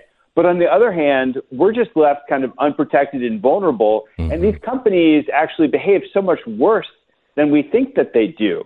Um, I mean, all these companies are selling data to outside vendors. They're giving access to our data to outside vendors. And once it leaves the control of Facebook, who knows where it ends up and who knows who's exploiting it. And and when you talk about exploitation of this, I, I want to take you to another place. We're going to take a quick break and then come back. And I want I want Franklin to describe the exploitation that is on the horizon, on how easily you can be manipulated, uh, and and especially with things like virtual reality. You're not going to realize they're playing you. You're not playing it; they're playing you when we come back. FEMA, not a first responder. That is what the uh, top administrator said in a speech recently from FEMA. We're not the first responder. So who is? When there is a problem, who is the first one to respond? Well, we're finally retur- returning to this truth. You are. I am. We all are the first responders. So it doesn't matter what happened, you know, whether there's a problem in your local area, you know, your neighborhood, your house, uh, or there's, you know, floods, hurricanes, fires, mudslides, whatever it is, you're the first responder. My Patriot Supply has the top rated food kit that millions of Americans have chosen to get prepared for, you know, a disaster that could happen in their area. Popular four week emergency food supply right now, this week, is $99. It's a super low price for security. It's shipped free to your door, but you got to call now. The number is 800 200 7163, or you can go online to preparewithglenn.com. That's preparewithglenn.com. Last 25 years, it's easy to store, it's easy to grab and go, no matter what the emergency is. You are the first responder for your family. Call now. Be prepared. 800 200 7163. 800 200 7163 or preparewithglenn.com. Franklin Foer, he is the um, he's a correspondent with the Atlantic and author of a book called World Without Mind. Uh, he wrote an article called "The Era of Fake News Begins," uh, and you know we're complaining back and forth about you know uh, the right is saying fake news, the left is saying fake news. We're worried about algorithms, et cetera, et cetera. But we're about to enter a very different world. Um, and can we talk a little bit about? Uh, first, let's explain what a deep fake is and and how that could be used to manipulate. And then I really want to go into virtual reality because that can change everything if we're being manipulated. Right, right. And so a deep fake is um, it, it is a technology that uses machine learning, which is a form of artificial intelligence, in order to stitch together an image. So, for instance, it's possible to create an, uh, an image of uh, Barack Obama talking, where uh, you're taking a catalog of of of of, of picture of, of images of Barack Obama's face that you're able to then manipulate into a video where his lips are moving as if Barack Obama is uh, is, is is actually talking, um, yet it's really just a computer that's manipulating those images of his lips talking, And and, then um, and then there's the possibility that we could that that a voice can be manipulated by artificial intelligence to then say whatever we program it to say. And in fact, I recommend there's a pretty hilarious um, public service announcement uh, that's done by Jordan Peele, the comedian, where he does this with Barack Obama, where he, he, he Barack Obama looks like he's delivering a sermon about the dangers of deep fakes. And, and, and in the middle of this uh, video clip, they then cut to the comedian Jordan Peele, and we see that he's actually impersonating Obama, and that Obama isn't saying the things that we think that he's saying. It's being said by this kind of uh, puppeteer um, who's uh, using Obama as a ventriloquist. And the what- dangers of that should be obvious, right? Right. Well, and once you get the voice right, which just voice uh, duplication, the the the the ground that has been covered and how good it is from you know two years ago to today is remarkable. We're not far away from being able to recreate people's voices. But when you watch that video, the only thing that's off is the voice. Once you get the voice, you wouldn't you would swear that that was Barack Obama. Right, exactly. And, and the nature of our machines is that the more data we feed to them, the better that they get. Correct. That they're constantly teaching themselves to improve. And so, um, just given the data that, that we're, it is go back to the, the conversation before the break. When we give these companies um, our data, every time we click on Facebook, every time we click on Google, every time you um, you do all these little things on the internet, you're actually supplying the data that makes these machines better, that makes it possible to get to this kind of new dystopian age that we're talking about. How far away do you think we are from this new dystopian age?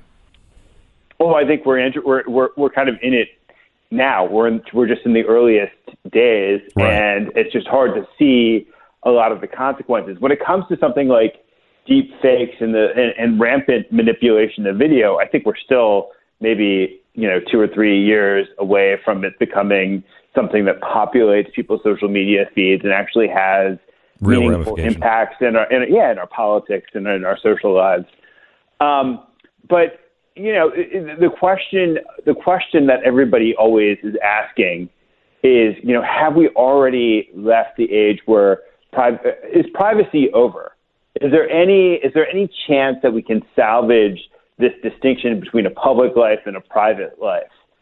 Um, Can we and- can we can we take a break here? Uh, Just take a break here, and when we come back, I, I want you to explain that. I also want to go into virtual reality a little bit on what is private anymore. Will you have privacy anymore? We'll wrap up our conversation uh, with uh, Franklin Foer. World Without Mind is the name of his book coming up. It's that time of year. The uh, housing market is getting active. People are venturing out of their homes now that it's not snowing on their heads all the time. And people like to use this time of year to go buy a new house. If you're thinking about selling yours, this is a great time to do it, but you got to do it the right way. You got to find somebody who knows what they're doing, somebody you can trust, somebody who has been in the business a long time, that has all the experience needed, knows how to do the advertising, and isn't just putting up a, a couple balloons out in front of your house and, and, and then they're done. You need someone from realestateagentsitrust.com. Realestateagentsitrust.com is the place to go where you, when you want to search the thousands and thousands and thousands of real estate agents across the country and narrow it down to the best 1,200 or so. And honestly, for you, the best in your area. That's all you need to know. You need one real estate agent that knows what they're doing. Realestateagentsitrust.com is the place to go to find that person. Make that experience a good one. Realestateagentsitrust.com. the era of fake news. Franklin Foer, he is a uh, uh, he's a writer. Has a, a, book out called "The World Without Mind: The Exis- Existential Threat of Big Tech," uh, and uh, he is also uh, a correspondent for the Atlantic, where he wrote that article. The era of fake news begins. Um, we're just talking about. We, we left the conversation with with privacy, and and Franklin, people will say, "Well, I'm not doing anything wrong, so I don't mind if they have it." Um, However, everything is starting to be connected, and there is no end uh, or beginning of your private life and your public life. And we are seeing not some dystopian movie, but we're actually seeing a government implement all of these dystopian ideas in China. Yes, yes, yes. And that's, I mean, there, there are two things that really concern me.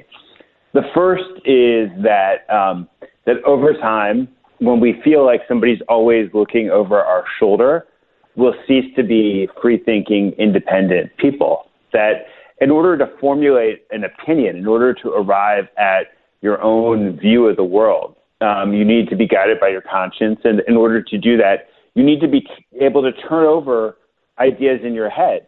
So mm-hmm. if I'm going to explore an idea, I may go read people who I really disagree with in order to figure it out. I need to try on things. I need to I need to engage. I may engage with some odious people in, in the course of formulating my opinion. I shouldn't be I shouldn't have to worry about that. But we've already, I, do, I, mean, without technology, we have already passed that. I mean, that's kind of this, you know, intellectual dark web thing that is so appealing to me is I, I we have to hear ideas. We have yeah. ideas are not dangerous.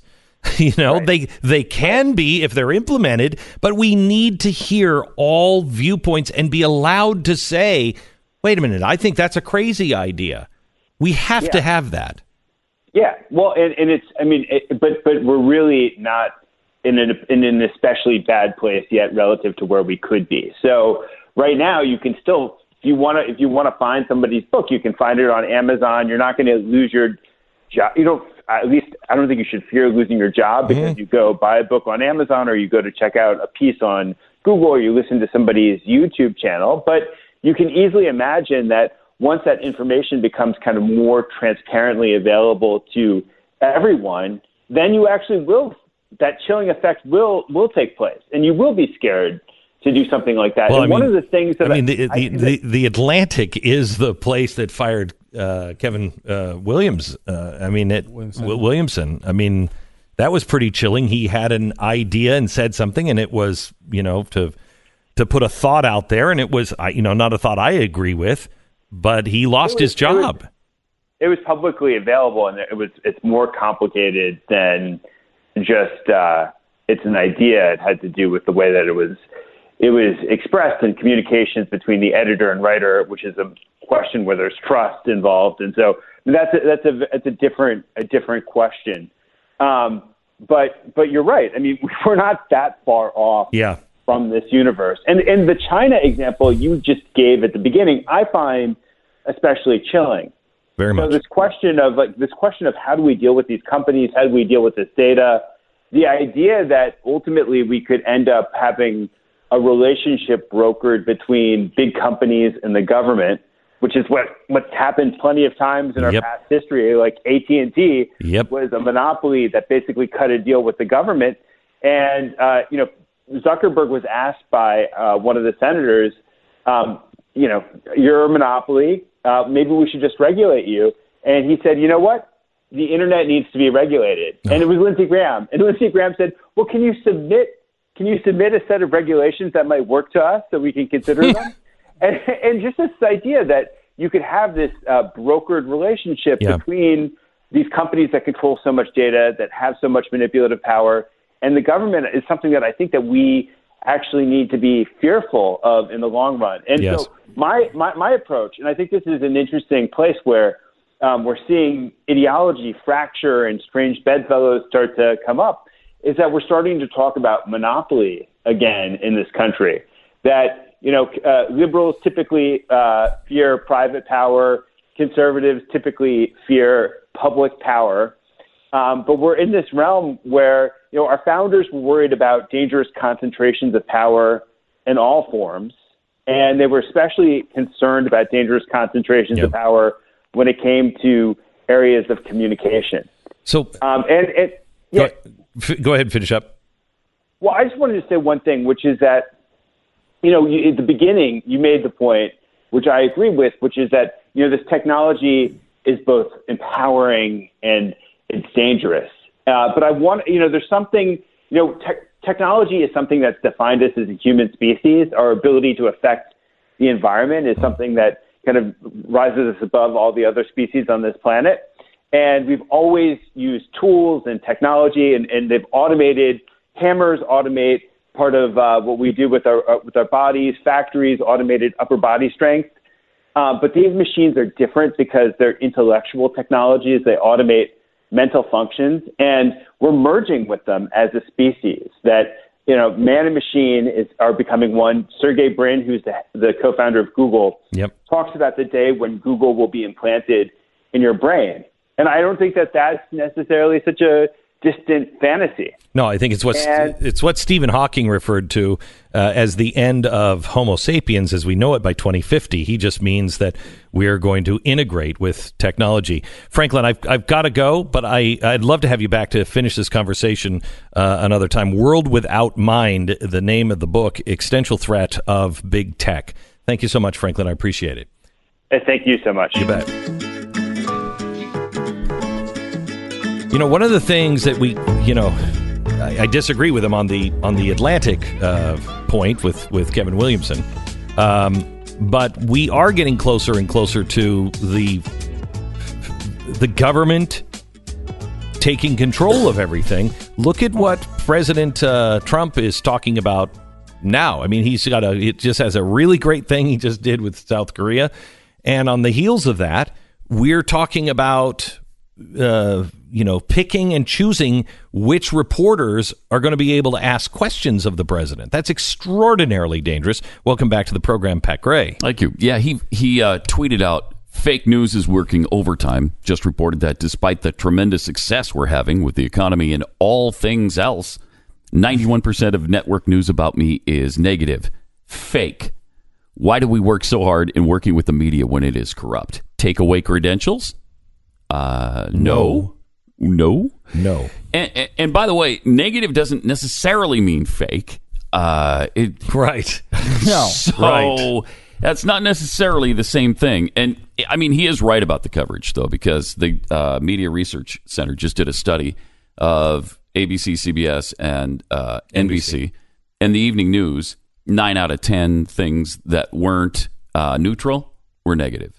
So about ninety-one percent, which is incredible and unfair. It is incredible. Uh, you know, I mean, like we've had such, we've had a few good things today. Obviously, the North Korea Mhm. thing. Also, five of the top ISIS leaders have been captured today.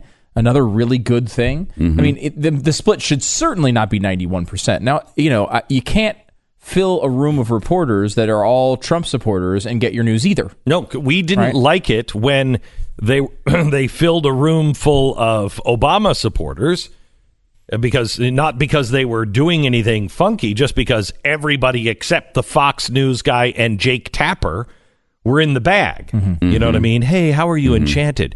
Uh, we, we can't have that. The press must be adversarial to power. It has to be. And when even Matt Drudge is worried about it, I mean, Matt Drudge, is there anybody who's been more supportive of Donald Trump than Steve Matt Bannon? Drudge? Maybe Not yeah. even. I mean, Apparently, Yeah, I mean, yeah, you're right. You're right. I mean, Uh, Trump never fired Drudge. Right.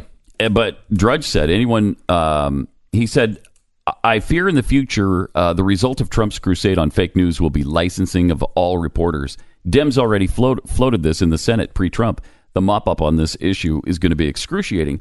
And he also brought up what Trump might start now, his successor could finish. Oh, yeah. In a really bad way. Oh, yeah. And we've Remember, about I that talked- a million times. Yes, yes. I talked to I talked to Ted Koppel before Trump was in, and he said, you know, we need to have license. And I said, no, we don't. No, no, we don't. He said, we can't just have anybody. Yes, we can. Right. Yes, we can. It requires us as citizens to do our homework. And that's the thing. we have Nobody wants to do any work. Well, well, th- then fine. You're going to become a prisoner because Mm-hmm. somebody is going to go down this road, and we must be the side that says, "No, I disagree with them. I think they're dishonest, but we're not. We are not going to violate the First Amendment and the free press." You you have a right. You know this this all came from uh, uh, from pamphleteers you know, at the time, you didn't have radio, you didn't have television, you didn't have talk shows. You had people who were giving speeches, and they'd write those speeches down, and then they'd sell them on the street. And well, they- they weren't licensed. That wasn't journalism. That's not in the paper. No, because those were the guys telling the truth. And that's why that is part of, they were the blog sites of the Revolutionary War. And they're the ones who changed it. You cannot start to license people to express a point of view or report news. And on the other cannot. side, because Democrats are trying to uh, do a preemptive strike, on the other side, they're trying to make laws that define the profession of journalism. That's also dangerous. Yes. You're going to screw this thing completely up. We already have everything we need in the First Amendment. Congress shall make no law abridging the freedom of speech or the press. That's it. Period. There you go. You're, you're already covered completely. And we should look at that the same way, even with the press, even when they're annoying, the same way we look at gun rights. I mean, no law. They- they- they- there is not. You cannot abridge. You you can't you can't do anything that would limit these uh, limit the access, especially with the government. Now you know, like you, you mentioned the Atlantic with with with our guest, and it's true. Like what I look at that is No, that's, that's a completely distasteful, different thing. right? It's distasteful. what they did with that's Kevin. a different thing. Yeah, no, that wasn't that That wasn't, wasn't- the same at all. Well, yeah, no, that that was wasn't. a- yeah, actually it complete- that- was. There's a lot the of computer different things didn't there. do it. It wasn't. Well, it's not the same as what we're talking about here, though. No, the, no, the Atlantic right. can make what I view as a really a, a really bad decision if they want Yeah, to. They're this a is the private business. government. This is the government doing it, and there is that line. That's a big one. I mean, you Mm-hmm. can't do those things. I mean, there's someone who was suing Donald Trump for uh, blocking them on Twitter. And the, the, obviously, it's ridiculous, right? But I mean, in reality, if the president of the United States is making statements, should not every c- a- a citizen have access to those statements? Mm-hmm. Right. I mean, I think you can mm-hmm. make a real argument that you really probably can't block people on Twitter, at least from the official accounts. Maybe he can from his private accounts, but from official government accounts, no, you, probably can't. can't. You can't. Um, and, and that's because it's the same way we argue with guns when people are like, "Well, well, they just took it away in a situation that was it was it was really obvious they shouldn't have had a gun." No. that's not the way it works. No. even if you think it's obvious, Mm-hmm. you got to have a real legal basis for those things. Yeah, and we've completely lost sight of that. We really have. And we have to be first, second, third, fourth. Well, all the way, all of them, absolutists. We have to be absolutists on all the the Bill of Rights and the amendments. And on all of these issues, that's what we need to refer to because that's where we have uh, that's our that's, our your- guiding light. Yeah. is the U.S. Constitution. And and it's the guiding light. It's the only thing that will save us. Yeah. Is the Constitution. In the end, if we don't stand firmly on that and tell everybody who says, "Yeah, but," no, I I know, I'm with you. I'm frustrated, but there is Mm-hmm. no but here. Shall not be abridged. Period. End of story. Good to have you back, Pat. One uh, quick follow up question from Twitter. Uh, Yeah. Is Pat still alive? This must be like game seven of a seven game series. He lives or dies on today's Pat's Unleashed. is that true? yes, Is today the day? Yes, we find today out. is the day. We But find it could out. be Monday. Yeah. It, Or it could be Monday. it could or tomorrow. or tomorrow. Or tomorrow. It could be today. Wow. Friday or this coming Wow, Monday. thank you for telling me Yeah. this late in the game that it's not Friday. You're welcome. Because I mean, Dear God, thank you for that. The only way to be really certain is to never miss a moment of Pat Gray. Thank you. That's, unleashed. that's exactly Wow. right. Because I'm not going I to. Could He keel could- over at any moment. He'd die. yeah, Yeah, anytime. He'd die at any time. All right, Pat. Uh, do some jumping jacks or whatever it is that makes you a little more vulnerable, uh, a little more on the edge. Good to have you back. All right. Let me tell you about uh, 1 800 Flowers. What are you getting your mom? One eight hundred flowers. Assuming I remember as soon as we go to the next commercial to Yeah. call. I've got my mother in law coming in to stay with stay with us this weekend, too. Well, you know the other thing about that is- Mm-hmm. this is a little tip for you. You call one eight hundred flowers. Mm-hmm. You get a nice uh, bouquet sent to the house, but you get two cards. You get one, you put your wife's on there, and then you just swap it out because your your mother in law's going to be there anyway. And you, when you say, "Oh, look these flowers," and whenever they're in the room, you just swap the card. I got a better idea. I get 24 multicolored roses. Mhm. Okay. So that's two dozen. Mhm. I just split them in two vases. Ah. And I don't have to switch the cards. I'm like, hey, look at you guys, huh? Yeah, you're worthy. You both get a dozen roses. Uh-huh. Yeah. The other part about it is, is don't talk about it on national radio before you do it. That's the only other. The only other thing you don't want to do. That probably is where you should have started. Okay, yeah. Okay, all right. 24 multicolored roses plus a free glass vase starting at twenty nine ninety nine. It ends today. Mother's Day is Sunday. Today's the last day you can get that deal. 24 multicolored roses, twenty nine ninety nine. It's 1-800-Flowers.com. Click on the radio icon, enter the promo code Beck. It's 1-800-Flowers.com, promo code Beck. Offer ends today. Welcome to the program. We have a lot to talk about uh, on tomorrow's show. Tomorrow is Friday. I'm going to tell you about the uh, cat that wo- that walked 12 miles to come home to his family. The family had given it away to another family 12 miles away, but the cat missed the family so much it walked 12 miles back home. Uh, may I uh, ask a question? Did the other family just bring the cat back and put it in the front yard? No, it actually did walk 12 miles to get back home. Did someone have a camera on the cat? How do we know? I don't know. How do we know the cat? Walked I don't know, that but way? apparently you could be a member of the family because the family uh, saw the cat and they were like, "Oh, how sweet!" Brought it to the vet and had it euthanized. Oh my god! yeah, yeah. They really didn't want the cat. you know, the cat's not a good judge of character. okay. God. Glenn Beck, Mercury.